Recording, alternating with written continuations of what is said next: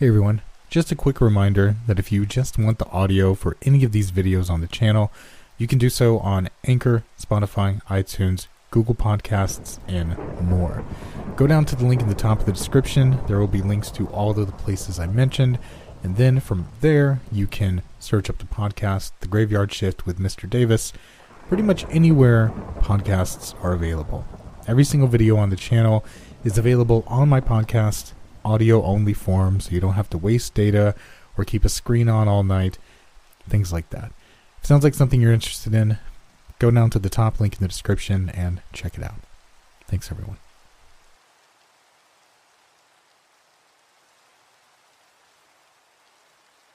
I awoke on a Call of Duty map and was then forced to participate in a game by Sugar Soda. I awoke with a pounding headache and was instantly confused as a cool breeze brushed across my face. I opened my eyes and stared up at a beautiful blue sky above them. I racked my brain trying to figure out what was going on as my last memory was crawling into my own bed drunk as a skunk. I pushed myself off the grass and noticed there were over a dozen people lying nearby. They all had the same perplexed look that was probably etched on my own face. I peered over the fence to the backyard at an endless black void and knew that it went on for eternity. We all appeared to be in the backyard of a green house that looked eerily familiar. The little girl who announced her name was Emily had quieted down and now clutched onto the old woman's leg with a vice like grip. Emily and the elderly woman, whose name was Beth, came over and stood beside me. The other people just stood by themselves and refused to interact with each other. My attention was drawn to the house as a bald man stepped out on the balcony of the house and began smiling down at us.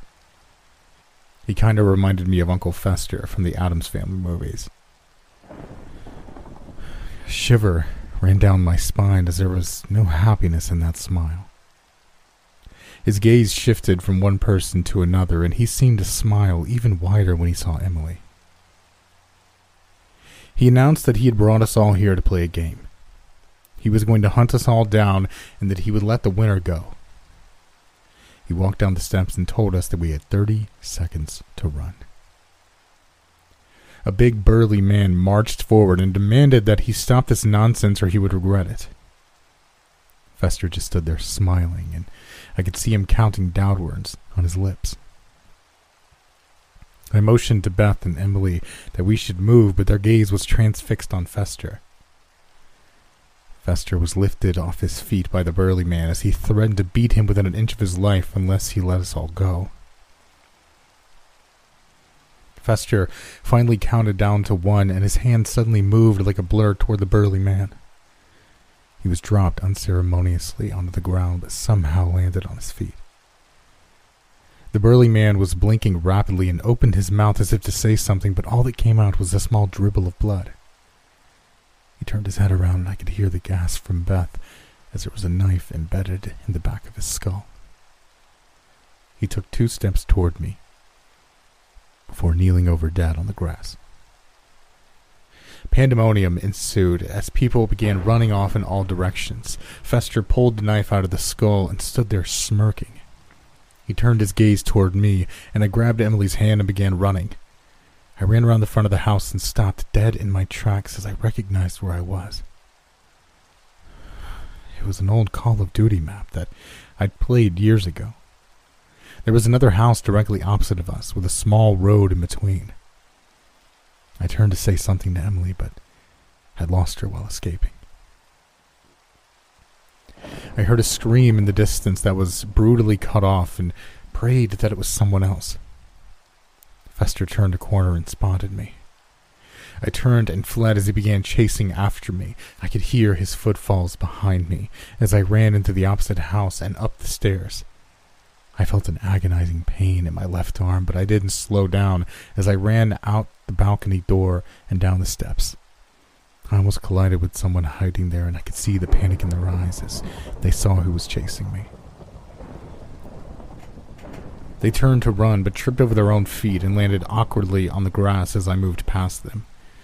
I turned my head slightly and saw Fester jump onto their back and repeatedly plunge his knife into their spine. I ducked around a corner to catch my breath for a moment, but I knew I would only get a moment's respite. A pain in my arm drew my attention back to my arm, and I winced as I noticed the four inch long cut that he had inflicted on me. Blood was oozing down my arm and pooling on the grass as I tore my shirt to try and cover the wound. I began to jog toward the other house in the hopes of finding Emily and Beth. I was forced to hide when Fester ran past me chasing someone.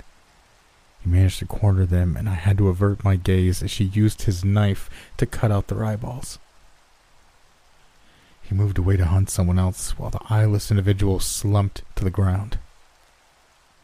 I considered helping them, but I knew it was pointless, as there was nothing I could do. I found Emily and Beth hiding behind a car in between the two houses. Beth looked beyond relieved to see me while Emily cowered behind her. The street in front of us was littered with bodies as Fester was quickly disposing of anyone that couldn't outrun him. Beth's eyes suddenly widened, and I knew for certainty that Fester was behind me.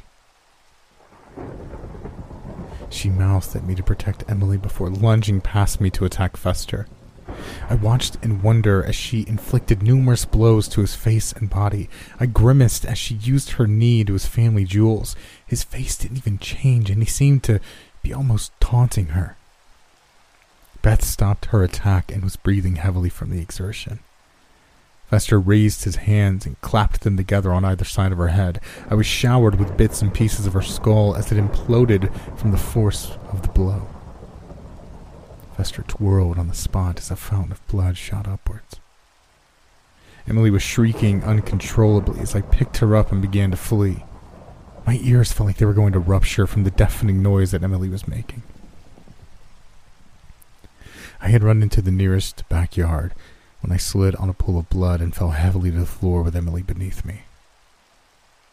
It took me a few seconds to notice that she'd gone silent. I moved her away from my body and looked into her now vacant eyes. I spotted the rake that had been lying on the grass and facing upward. I gently placed my fingers on the back of her skull and almost screamed as I felt the hole. I sobbed as I carefully placed her body down while trying to compose myself as I knew he was still out there. Her eyes seemed to be looking at me with an accusatory stare, so I closed her eyelids. I couldn't hear any noises as everyone else was either dead or hiding. I picked up the rake and intended to use it as a makeshift weapon. I found Fester standing over the eyeless individual from earlier. He was hacking at the body and giggling away to himself. He must have heard me because he turned to face me and told me I was the winner, and to gain my prize, all I had to do was kill him. He tossed the knife from one hand to another as he moved forward. I swung the rake, and I could see a momentary look of anger cross his face as I knocked the knife out of his hand. He lunged toward me, and I smacked him across the face with the rake. He began darting from side to side, looking for an opening as I held the rake between us. My strength was beginning to ebb, and I knew that I couldn't go on much longer. I decided to go on the offensive and rushed toward him. He looked baffled as I pinned him to the ground beneath my weight and tried to use the rake to crush his larynx. He easily dislodged me and threw me to one side He climbed on top of me and wrapped his hands around my throat. My vision quickly became blurry as he choked the life from me. I felt my hand brush against something in the grass and was elated when I realized it was his knife. I grasped it and without a second thought plunged it into the side of his head. His grip on my neck loosened as he stared down at me. He pulled the knife out of his head and looked at it for a second before keeling over.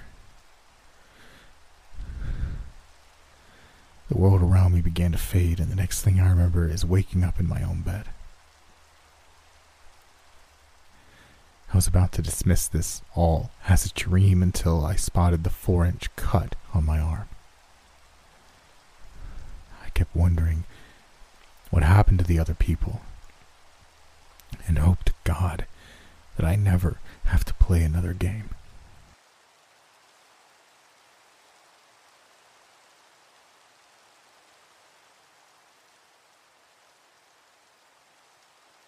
I got trapped in a morgue, and the inhabitants weren't friendly. By Sugar Soda. A shiver ran down my spine as I gazed up at the dark, ominous building that seemed to tower over me. Somehow I knew with absolute certainty that something terrible awaited me in that building. I turned around to plead with my mother to bring me home, but her car was already a tiny red dot on the horizon. Knowing that I had no other choice, I walked toward the building and knocked on the door. I waited for a minute or two with no answer until I noticed the buzzer beside me. I gently pressed the buzzer and flinched away as the door opened straight away. I took one last look behind me before walking inside. I almost shrieked when a tall, impossible figure appeared out of the shadows. I let out a breath of relief as it turned out to be the mortuary assistant, Dave. I explained to him that I was here on work experience as he stared at me with a blank expression on his face. He indicated for me to follow him before marching off down the hallway. I had to practically run to catch up with him as he strode confidently ahead. Ducked into a room as I sprinted in after him. I slid to a halt and stared with wide eyed wonder at the rows of tables that dotted the room. Each table was covered with a white sheet, and it was obvious there was a body under each one. The air was ice cold. I could see my breath in front of me. Dave pointed at a chair in the corner, and I quickly sat down. He walked over to a wall that was lined with small doors. He pulled one open and dragged out a small shelf, which was covered in drinks. He handed me a soft drink, while he quickly drank almost half a dozen cans of beer. He wandered out of the room while I stared at the covered bodies. Couldn't take my eyes off them, as I was convinced that this would be a terrible idea I carefully made my way over to the wall and reached inside to grab myself a beer. I stopped breathing as I felt a hand grab onto mine. I let out an ear splitting scream as the hand began dragging me toward it. My shoulder collided with the wall, and my arm felt like it was being pulled out of its socket. The grip of my arm suddenly loosened, and I fell backward on my ass. I could see directly into the door into which I had placed my arm, and I could see a pair of red eyes peering out at me. A long skeletal white hand crept out of the door and used one of its fingers to motion for me to come closer. Crawled away while keeping my eyes locked on the hand that seemed to be waving at me. I let out a gasp as I bumped into one of the tables. I peered up and felt my bladder release as the body on the table was sitting upright with the sheet still covering it. I scanned the room and realized to my horror that they were all sitting upright. A moan escaped my throat as the heads beneath the sheets all turned at the same time and faced toward me. I practically jumped to my feet and raced out the door in which I'd first entered. I stopped dead in my tracks as somehow I was back inside the same room. The bodies were now sitting with their legs hanging over the edge of the table. I ducked under a nearby desk and covered my eyes and kept telling myself this was all just a terrible dream. After a few minutes, I peeked out and almost wept when I saw the rows of feet standing in front of me. My attention was immediately drawn to a small pair of legs that could only belong to a child. I watched in dread as the girls slowly lowered themselves and peered into my hiding spot. Their cold, vacant eyes bore into mine, and I once again covered my vision as I could feel an unbridled anger emanating from her. I tried to remain calm as I felt her fingers begin caressing my face. I began to panic as she latched onto my eyelids and attempted to force them open. I could feel blood coursing down my cheeks as her nails dug into my skin. She eventually pried my eyelids open, and I gazed from side to side in confusion as there was no one in front of me. I peered from under the desk to see the bodies were once again lying on the tables underneath their sheets. My heart was pounding in my chest as I crawled out from my hiding spot and stood in the center of the room. I was caught completely by surprise when something seized hold of my legs and I was dragged across the floor. I didn't even have time to fight back as I was pulled into one of the doors lining the walls and placed on a tray. The door slammed behind me, leaving me in utter darkness. I could hear someone else breathing in here with me and trying to stay as still as possible. My body went rigid as I felt a tongue begin to gently caress my cheek. I was quickly followed by hundreds more as every inch of my body was now being licked. I had to suppress the urge to scream as the tongues began pushing themselves up my nostrils and through my ears.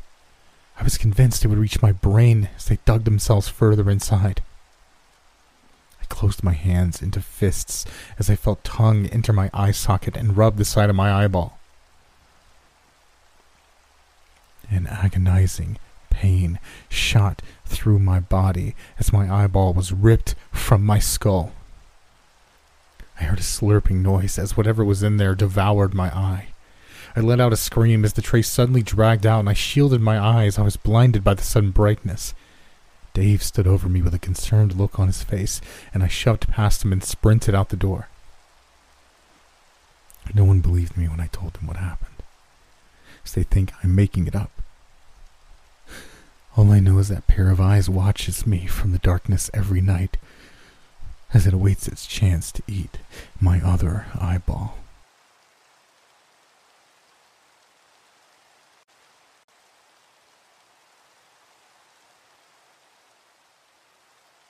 Year of the Clown by N. M. Brown. You should really pay attention to the things your kids watch on television. I remember the first time I was snapped from my cartoon laced delusion. I lost part of my childlike innocence that day that helped shape my views of the world forever. My older sister and I were watching television like we did every evening before bed. It was the early 90s. I was barely six years old. My sister was almost nine. A special report from Illinois popped up on the TV showing a large man. He wore a sinister grin that was exaggerated by a smear of red makeup. Blue triangles took up most of the area around his eyes, the rest of his face white like cold cream. His suit was complicated. A strange clown suit, half of it a solid red, the other half red and white striped. A frilly red and white collar puffed from under his second chin. A white gloved hand was raised in a frozen wave. The newscasters said the man had been arrested for taking the lives of 33 young boys. We lived nowhere near Illinois, but my young mind didn't understand that. I was barely able to understand or process what I was hearing. All I know was that one hour ago I liked clowns. After seeing this, I was terrified, especially being a young boy myself. I can't remember this next part, but it was talked about so much by family members over the years that I almost feel like I do. Six year old me burst into hysterics. I was heard throughout the house wailing to my sister, But Bubby, I thought all clowns were nice. It was an hour before I was able to be calmed. My dad sat me down, got out his map of the United States, and showed me how far away from Illinois we were. When that didn't work, he explained to me that they'd caught him and locked him away. The world was safe from him forever. I couldn't understand why anyone would want to hurt children, let alone a clown. Clowns were supposed to bring joy, happiness, and laughter, not hunt down boys and stack their bodies underneath this house. My father distracted me with something normally forbidden for bedtime ice cream. My childhood innocence and mirth slowly returned with each syrup drizzled bite, but only a percentage. Before long, my dad was able to get me to fall asleep. part of me knew it still bothered me. I just couldn't figure out why. Flash forward decades later. I'm divorced with a 15 year old son of my own that my ex Rachel and I share custody of. I still absolutely hate clowns. Last Christmas, Rachel sent me a wind up clown figure, a special fuck you for the holiday season. I tried to be the bigger person. However, I couldn't help but send a thank you card in response. It contained only five words Thanks for the excellent gift. If that wasn't bad enough, the new year brought a new trend. News reports all over the United States are appearing left and right about, of all things, clown sightings. It's quickly becoming known as the Year of the Clown. They're popping up everywhere schools, supermarket parking lots, forests, backyards, etc. Some stood there harmlessly, but there were others with far more sinister intentions. A part of my subconscious reverts to the age of six every time a new sighting is announced. I'm too jumpy to conceal and carry, so I always keep a knife on me just in case. I figure it's only a matter of time before one pops up where we live. If I ever do encounter one, hopefully it just stands there like a creep. It's a juvenile event for sure, but one that seems to unnerve the whole country. Halloween's barely seven short months away. Brody will be 16 by then and too old for trick or treating. I still can't help but worry about the upcoming holiday. He'll most likely want to go out with his friends, and I'd stopped accompanying when he was 11. If the clown shit didn't let up, I'd have to keep him home this year. I'd rather have him be pissed off at me than in danger. Or worse, dead. The trend intensifies, spreading worldwide now instead of just being limited to the US. The week before Halloween has rapidly approached, and I'm arguing with Brody about wanting to go out. After telling him for the tenth time now, I won't change my mind, even though it hurts me to say, he charges off to his room and slams the door. The moment it closes, I hear a torrent of furious swears of complaint from within his room. Later, I feel bad about what had happened and go to his room to end the night on a better note. The space under the door shows the glow of his bedroom light, signaling that he's still awake. After a quick knock, I turn the knob and open the door.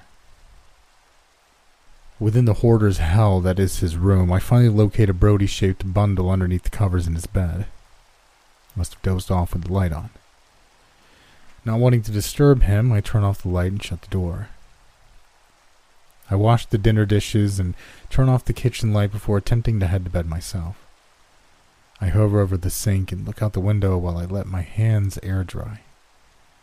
The blood in my veins chill as I notice something out of place in my periphery. A motionless figure stands out against the blowing branches of the trees at the edge of the woods.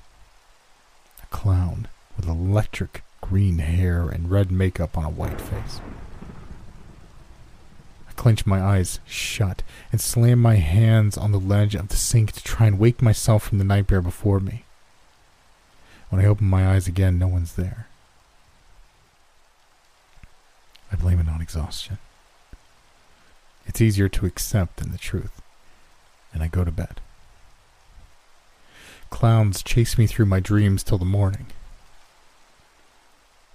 The morning greets me with sweaty disdain.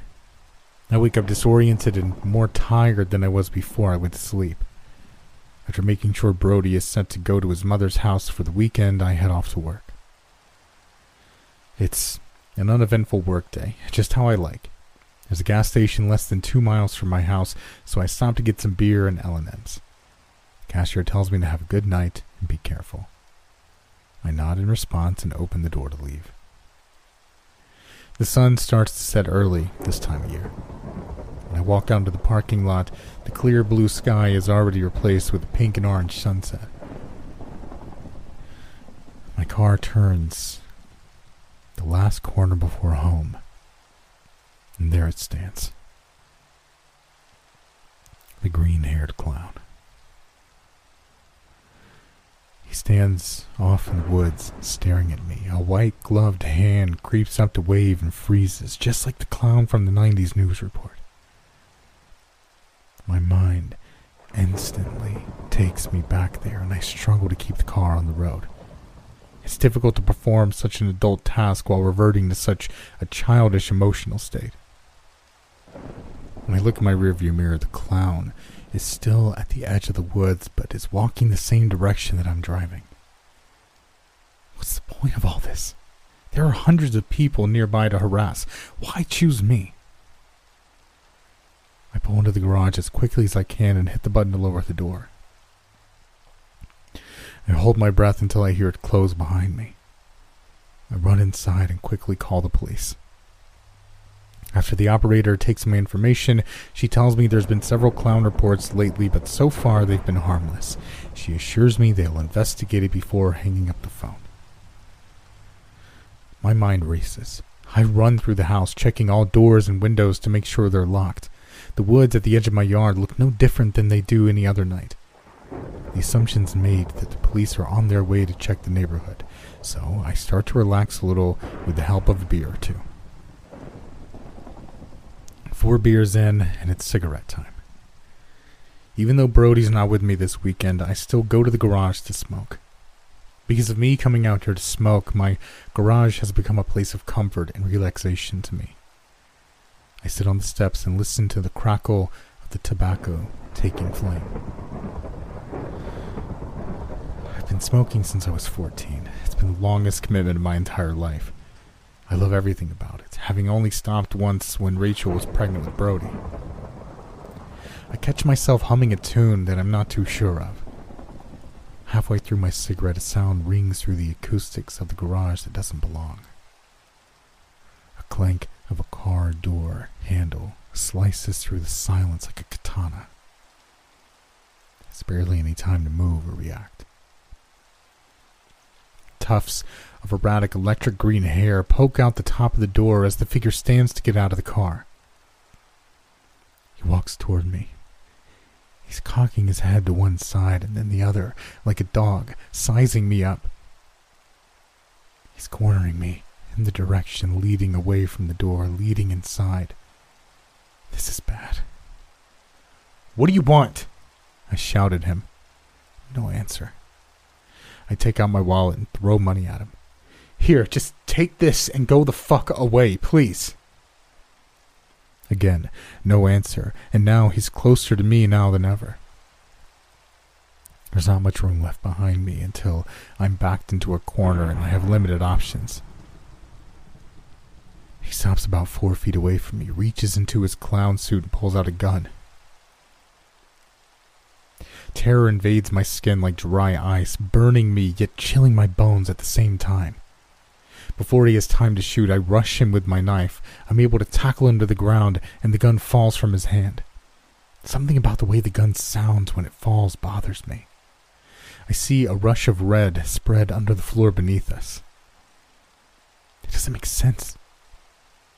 The gun didn't go off, no one's been shot. Realizing that it can only be one other option, I pull away from the figure in the clown suit. My knife has sliced clean through his chest, almost directly where his heart is. I can't feel for a wrist pulse through all the frills and cuffs on the clown suit, so I have to remove his mask to check his neck. Lots of emotions hit me at once, each one more heart shattering than the one before. I scream. I sob. I claw at my own face with lunacy at the horrific situation. Laying in front of me is a teenage boy. There's no pulse to be found because there's no life in his body. I've taken that away. The gun he pulled was a too realistic water pistol. I hung his blond hair to my chest and stroked his lifeless face. The police will be here soon, and I want you all to know how it happened before they take me away and everyone makes their own assumptions. I've always done my best to make sure to be a good father. The saying goes that a parent should never have to bury their own child. Can you imagine how I feel? Being the one that actually killed theirs.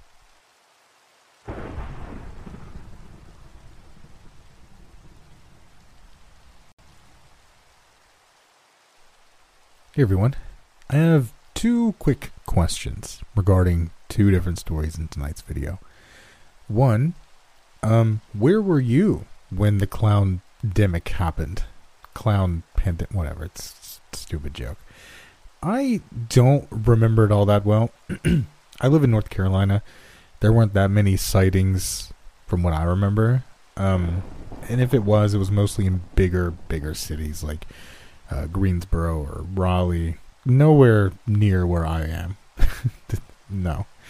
Um, did you, where you stay, ever have to deal with that? Just curious. Secondly, what is the silliest thing you believed as a kid?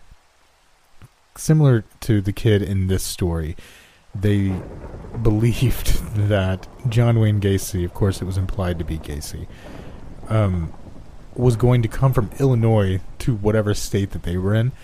And it, it's so funny to me because I had a very similar thought when I was a kid. I accidentally walked into my parents watching Texas Chainsaw Massacre. And once I realized that's where the movie took place, my child brain was like, well, this is obviously real. Um, and that guy is going to come into my house and kill us all. even though the movie takes place in Texas and I live in North Carolina. So, I don't know. Kids are fucking stupid. Just respectfully, you know, kids are kids are silly. What's the silliest thing you've ever believed as a kid? Is basically what I'm trying to ask you. Thank you all for listening. I hope you all have a wonderful day, afternoon, or evening as always. Thank you for the continued support lately. And as always, stay safe out there.